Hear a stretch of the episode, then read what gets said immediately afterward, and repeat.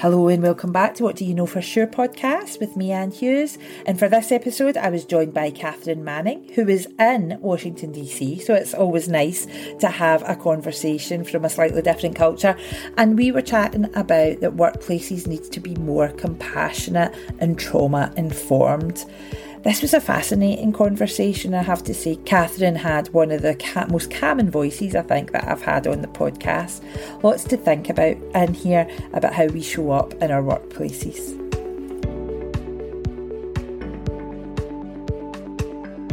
Katharine, thank you so much for joining me on the podcast. Thank you so much for having me. It's such a pleasure to be here. It is. Tell us a bit about you, Katharine.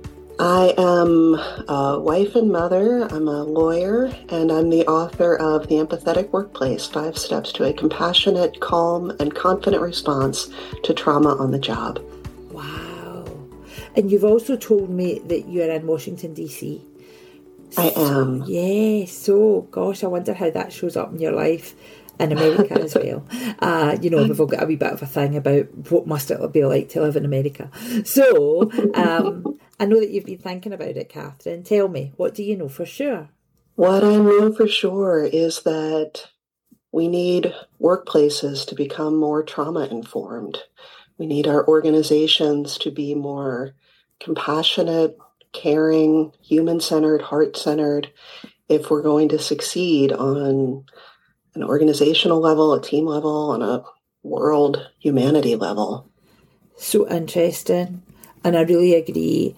I do work in the, the charity sector in the UK, and often I work with organisations, just short term bits of work. And I think, oh my goodness, these people in this organisation are just slightly traumatised by the work they do because a lot of the work organisations are doing is very difficult. But their internal processes, their internal behaviours, the culture that's been created is so damaging to individuals and their well-being like I, am very much like if you can fix the culture in here your productivity will rise so much because people can't mm-hmm. be productive when they feel the way they do so i suppose what made you write that book why did that come into your life that you were talking about workplace and trauma and compassion in the workplace and everything you know, I am somebody, I had a family history of domestic violence. You know, my mom fortunately had the resources and she was able to leave. But that early experience kind of shaped me. Mm. And so as soon as I got to college, I started working on the hotline at the local domestic violence shelter. I did that. I did rape crisis work for a little while. Um, and that is what motivated me to go to law school. And after law school, I ended up at the U.S. Department of Justice. And my role there, I wasn't a prosecutor. I was the advisor on how you work with victims. Mm. And so I did policy and training and consulting on cases all about how do we make sure that victims have a voice in criminal proceedings and have the support that they need. Over time, a few things started to become more clear to me. One was that people didn't need different things based on what they were a victim of. You know, there's often this sense that like white collar crime victims, fraud victims, or maybe they don't have as much need, or, you know, everybody kind of has these impressions about like who has it worst. Um, and I just didn't see it that way. What I saw, even in fraud cases, we had suicides, we had people whose lives were just turned upside down. And um, it just made me realize that you can't ever really judge what somebody else is going through. You, you know, don't don't look at it through your own lens of like, oh, to me, being defrauded would be worse than being, you know, hit or something like that. Well, you don't know what what it is for that person, and so just don't um, don't have your own impression about what whether it's bad enough to really count as something where somebody needs help. Mm-hmm. Um, and then the other thing was that like I, I, had been gathering all these skills on how do you support victims and i'd learned everybody needs to feel heard everybody needs to get a little help getting on their feet again. Um, and i started to realize that i was using those skills with my coworkers too. Mm. that it wasn't just the victims who needed that kind of support. If i had a coworker who's um, who was going through a divorce or whose father was dying or you know even somebody who had a boss who was really being um, kind of mean, you know, aggressive, a bully.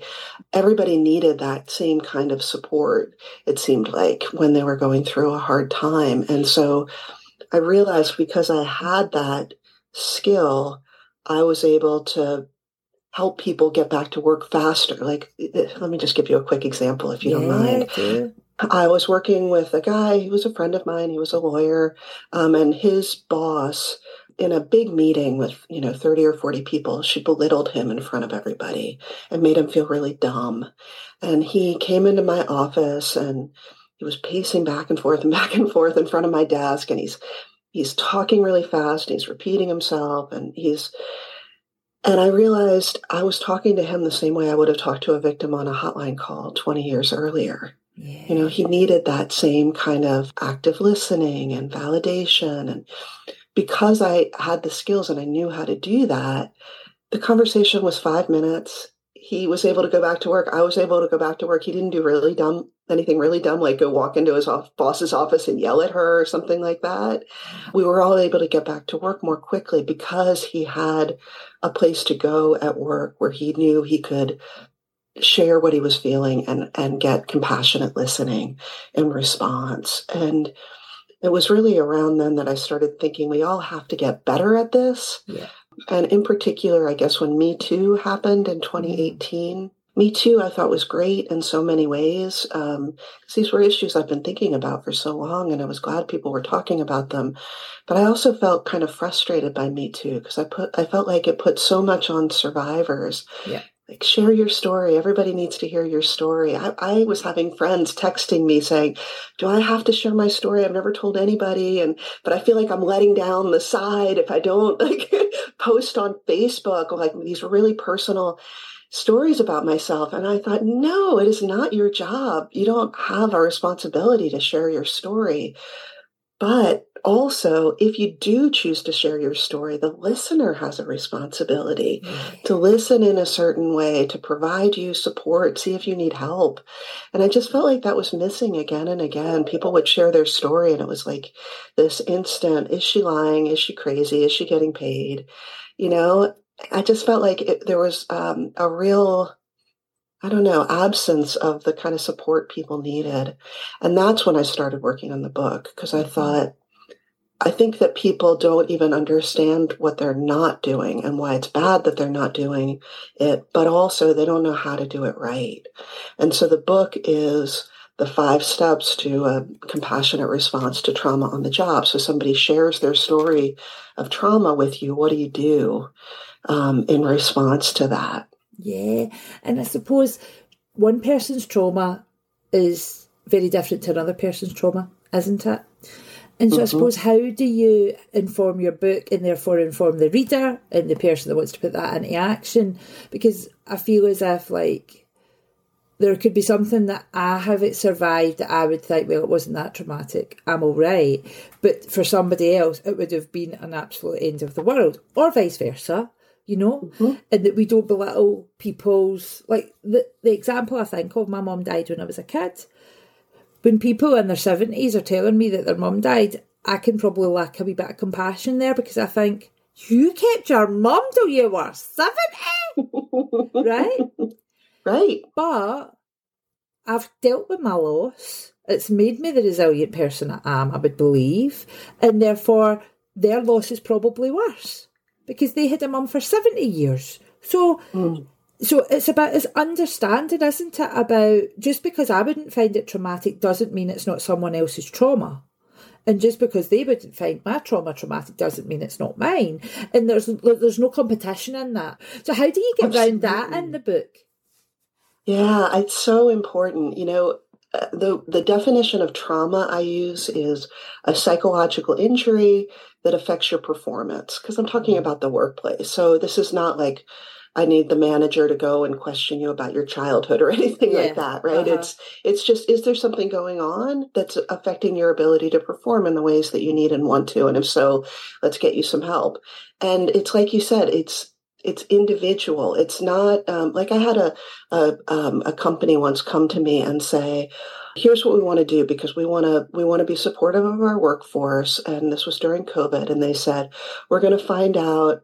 Every one of our employees who lost an immediate family member to COVID, and we're going to go with a special email to them that says, We're so sorry for your loss, and here are resources for you. And you know, and, and really just try to be very supportive of them. And I said, I don't think you should do that.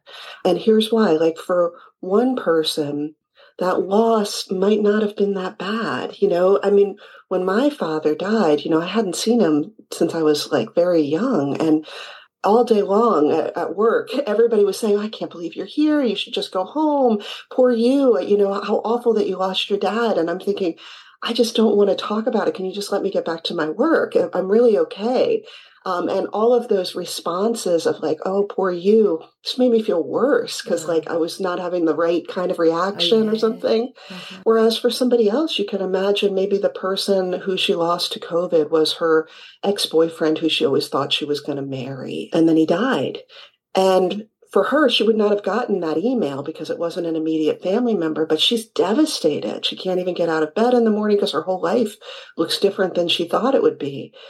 But she doesn't get the email. And even if you later said, oh, no, it's fine for you to use them, she would always feel a little like, well, they're not really there for me. Right. What I'm feeling is not, doesn't really count.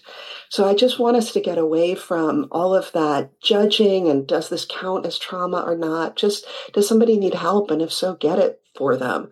And as a corollary to that, it's also just meet the person where they are. You know, don't assume, oh, you've lost your father. You must be feeling this because that's what I would be feeling if I lost my father. Yeah. Mm-hmm. Instead, it's just look at them and say, like, how are you? Is there anything I can do to help? And, and then listen to what they say.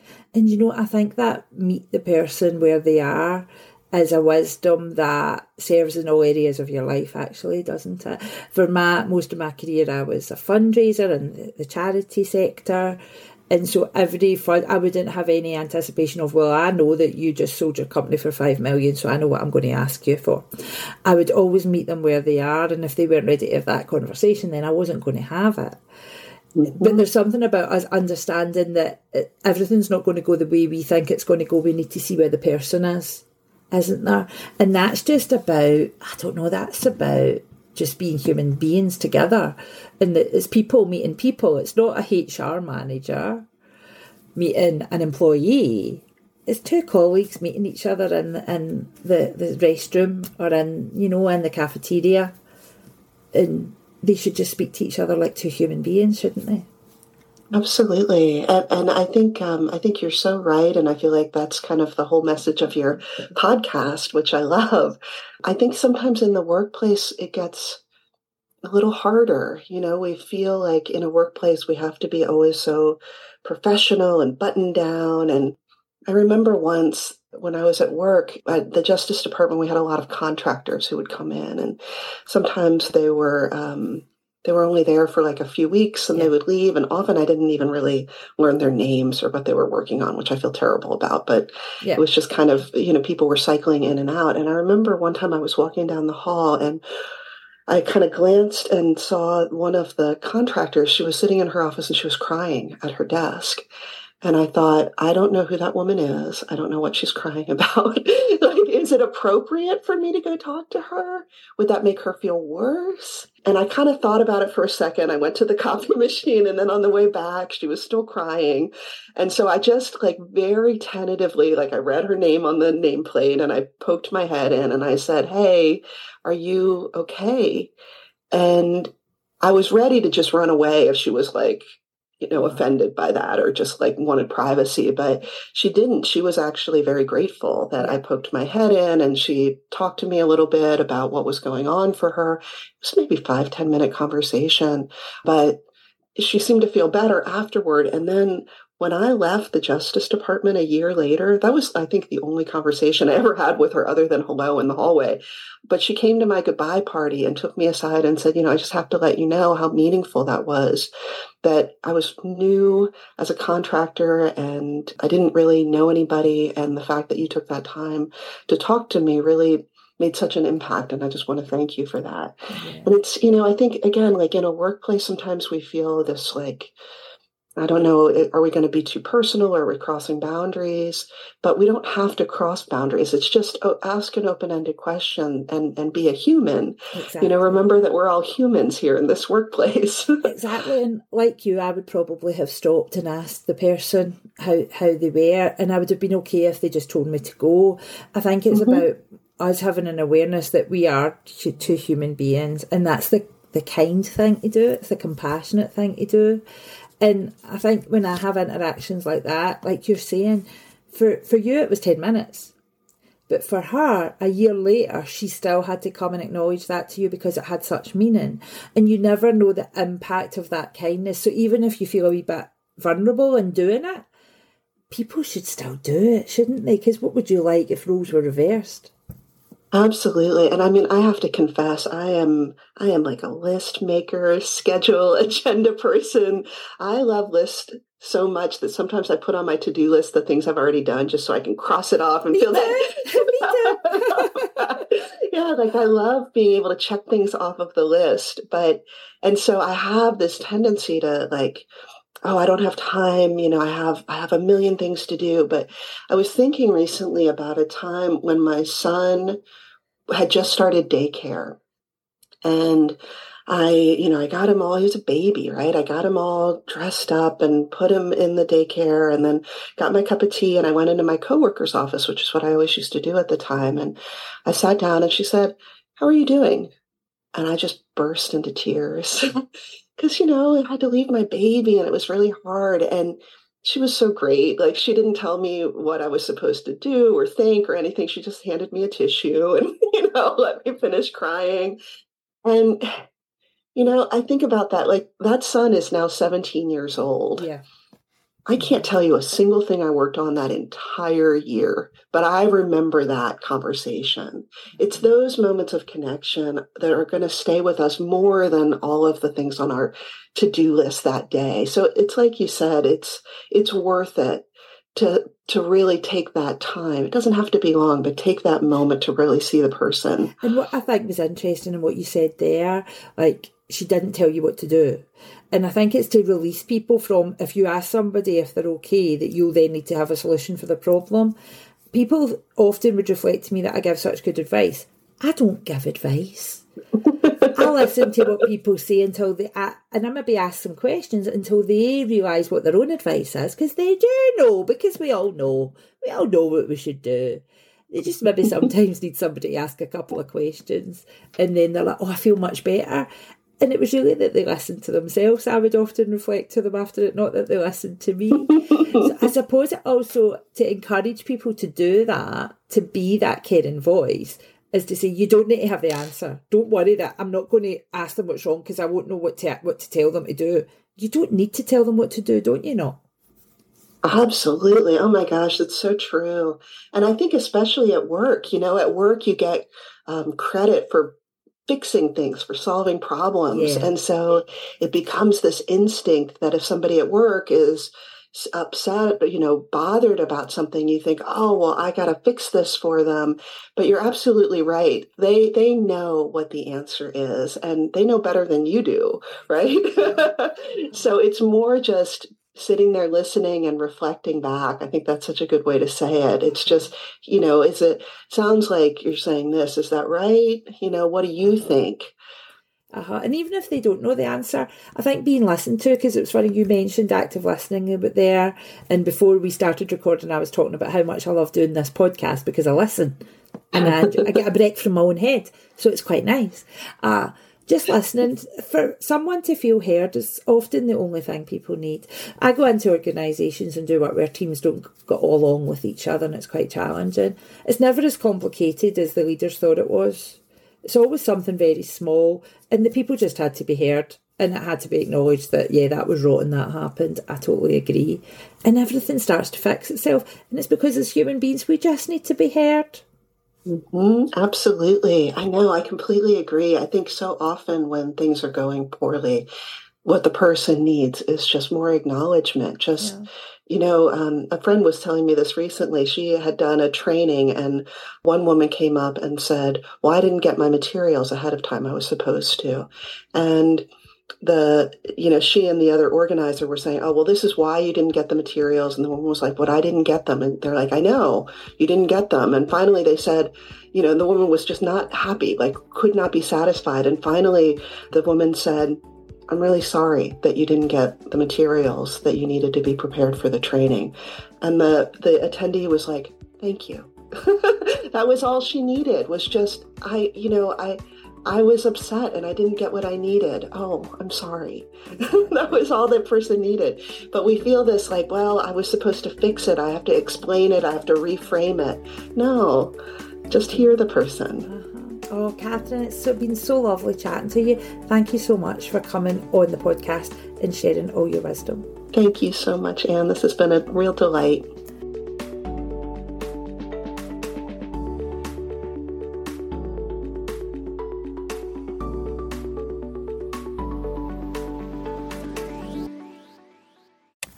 Hello, and thank you for joining me on this episode of What Do You Know For Sure podcast. If you would like to connect with me, you can do that across social media by searching Anne Hughes Ignite. If I refer to my radio show and the podcast, you can catch those on my Mixcloud. Again, just searching Anne Hughes Ignite. And if you or anybody you know want to answer this question with me, please do get in touch. Just go onto my website, annehughesignite.co.uk, and fill in the contact page at the bottom, and I'll be delighted to have this conversation with you too. Thank you.